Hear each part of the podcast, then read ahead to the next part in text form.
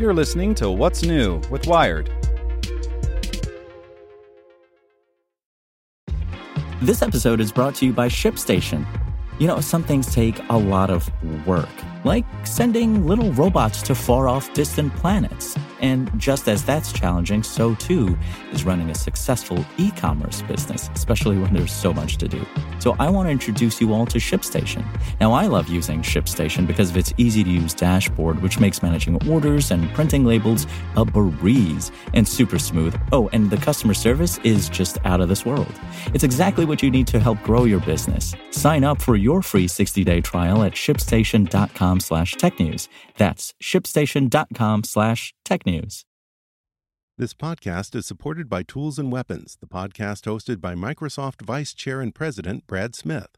Each episode features insight you won't find anywhere else from the center of the conversation surrounding emerging technologies like AI. Right now in the podcast, you can hear a special episode where Brad Smith lays out Microsoft's vision for a vibrant marketplace driving the new AI economy. To hear more, follow or subscribe to Tools and Weapons with Brad Smith wherever you get your podcasts. You're listening to What's New with Wired. It's Monday, October 3rd. I'm Zeke Robison. Today, we're talking about how tropical storms are increasingly likely to batter the U.S. as oceans warm, and will continue to wreak havoc so long as climate change remains unaddressed. Make sure to listen to the end to find out what other Wired podcasts you can check out today. Hurricane Ian made landfall in western Florida on Wednesday afternoon with wind speeds close to 150 miles per hour, just shy of reaching Category 5. Huge storm surges flooded coastal areas, with 12 feet of water hitting the city of Fort Myers. Surveillance cameras revealed a wall of water sloshing past storefronts and turning cars into four ton bath toys, all while the storm slowed to hover over the coastline. Moving slowly across the state, Ian then dumped large amounts of rain, flooding inland areas, collapsing buildings, and leaving roads impassable. More than 2.5 million people have been cut off from the grid. Just a week ago, Hurricane Fiona traveled all the way to Newfoundland in Canada, becoming one of the strongest storms to ever hit the area. And the first major tropical storm to hit the U.S. this year didn't pass over New Orleans or Miami, but San Diego, a city that almost never sees such weather.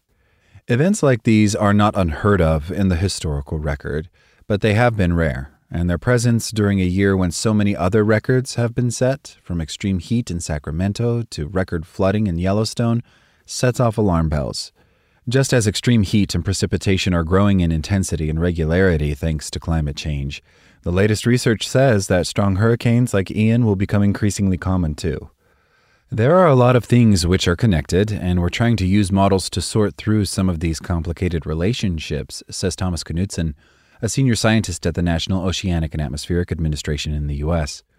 He and his colleagues are joining the dots to predict how hurricanes are changing as the world warms. Hurricanes or tropical cyclones are susceptible to rising temperatures. They thrive in warm conditions. In the northern Atlantic, they start their life cycle close to the equator, in a globe encircling region called the Tropical Convergence Zone, where there is a permanent area of low air pressure. Here, thunderstorms are a daily occurrence, and if enough form in a small area, they can begin to fall in towards each other and rotate. Because they cause a steady stream of water to rise up through the warm air, they lower the pressure on the sea's surface dramatically, meaning they can quickly draw up more water to grow into the most intense storms on Earth. Once this process begins, it takes strong external forces, like powerful winds or a sudden influx of cold air or water, to stop things from intensifying.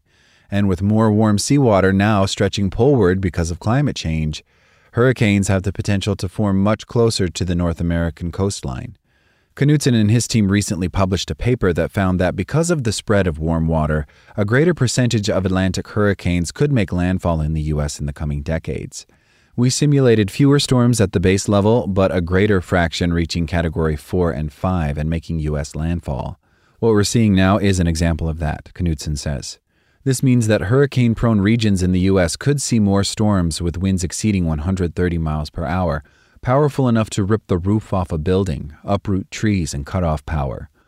As global average temperatures rise, the atmosphere will also hold on to greater quantities of moisture, meaning hurricanes could unleash stronger torrents of rain, as much as 14% more with 2 degrees Celsius warming, according to Knutson. Sea levels are also expected to rise, contributing to stronger storm surges and devastating impacts on coastal areas. We have very high confidence that sea level rise is going to continue, and that's going to exacerbate any type of situation like the one we're seeing now in Florida, Knutson says. Most climatologists agree that the intensity of hurricanes and tropical cyclones will increase as global temperatures rise, and that there's a strong likelihood that they've already begun to do so. Since 1980, there's been an increase in the percentage of hurricanes that reach Category 3 or higher, and storms have started to intensify more rapidly. At this point, even if nations make good on their COP26 commitments, we're likely to reach 2 degrees Celsius of global warming, a scenario in which coastal areas and hurricane prone regions will face an unprecedented existential crisis. Sea level rise will be a general problem, but it will also be a particular threat during extreme weather events, leading to more violent storm surges and overland flooding that will devastate infrastructure and squeeze local and national resources. Marshall Shepard, a climatologist and former president of the American Meteorological Society, says the rising threat of tropical storms is a reality that can no longer be ignored, and yet one that we don't seem to be adapting to. In some ways, these aren't really natural disasters anymore, he says. The fact that we keep placing human infrastructure and people in the pathway of these hurricanes, he argues, means that we can't regard these as freak occurrences, but problems of our own making. According to the U.S. Census Bureau, Fort Myers, Florida was the sixth fastest growing area in the country from 2020 to 2021. The fastest development there is still occurring alongside the coastline, with little thought of rising sea levels or an increased likelihood of extreme weather. Mitigation efforts like seawalls can be effective at protecting property from smaller storms, but walls would need to exceed 300 feet in height to protect infrastructure from the most intense hurricanes, at a cost that would exceed the value of the property being protected. Going forward, there's got to be realistic and smart growth solutions, Shepard says. What realistic and smart growth will actually look like might be a bitter pill to swallow for those living in coastal inundation zones.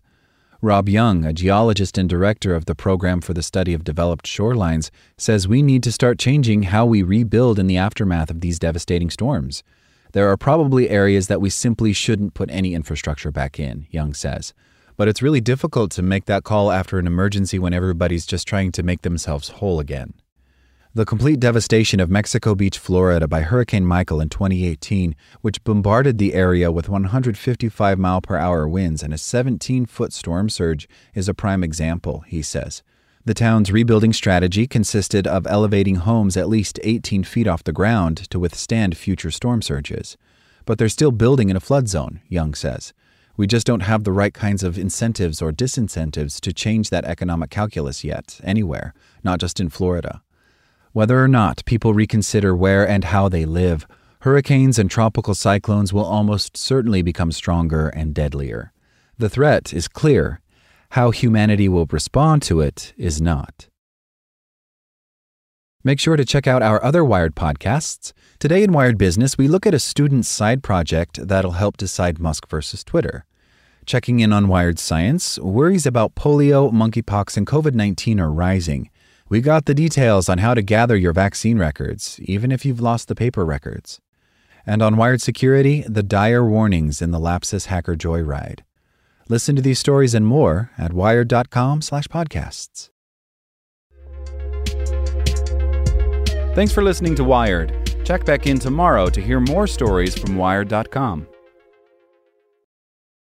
Want to learn how you can make smarter decisions with your money? Well, I've got the podcast for you. I'm Sean Pyles, and I host NerdWallet's Smart Money Podcast. Our show features our team of nerds, personal finance experts in credit cards, banking, investing, and more. And they'll help you make the most of your money while cutting through the clutter and misinformation in today's world of personal finance.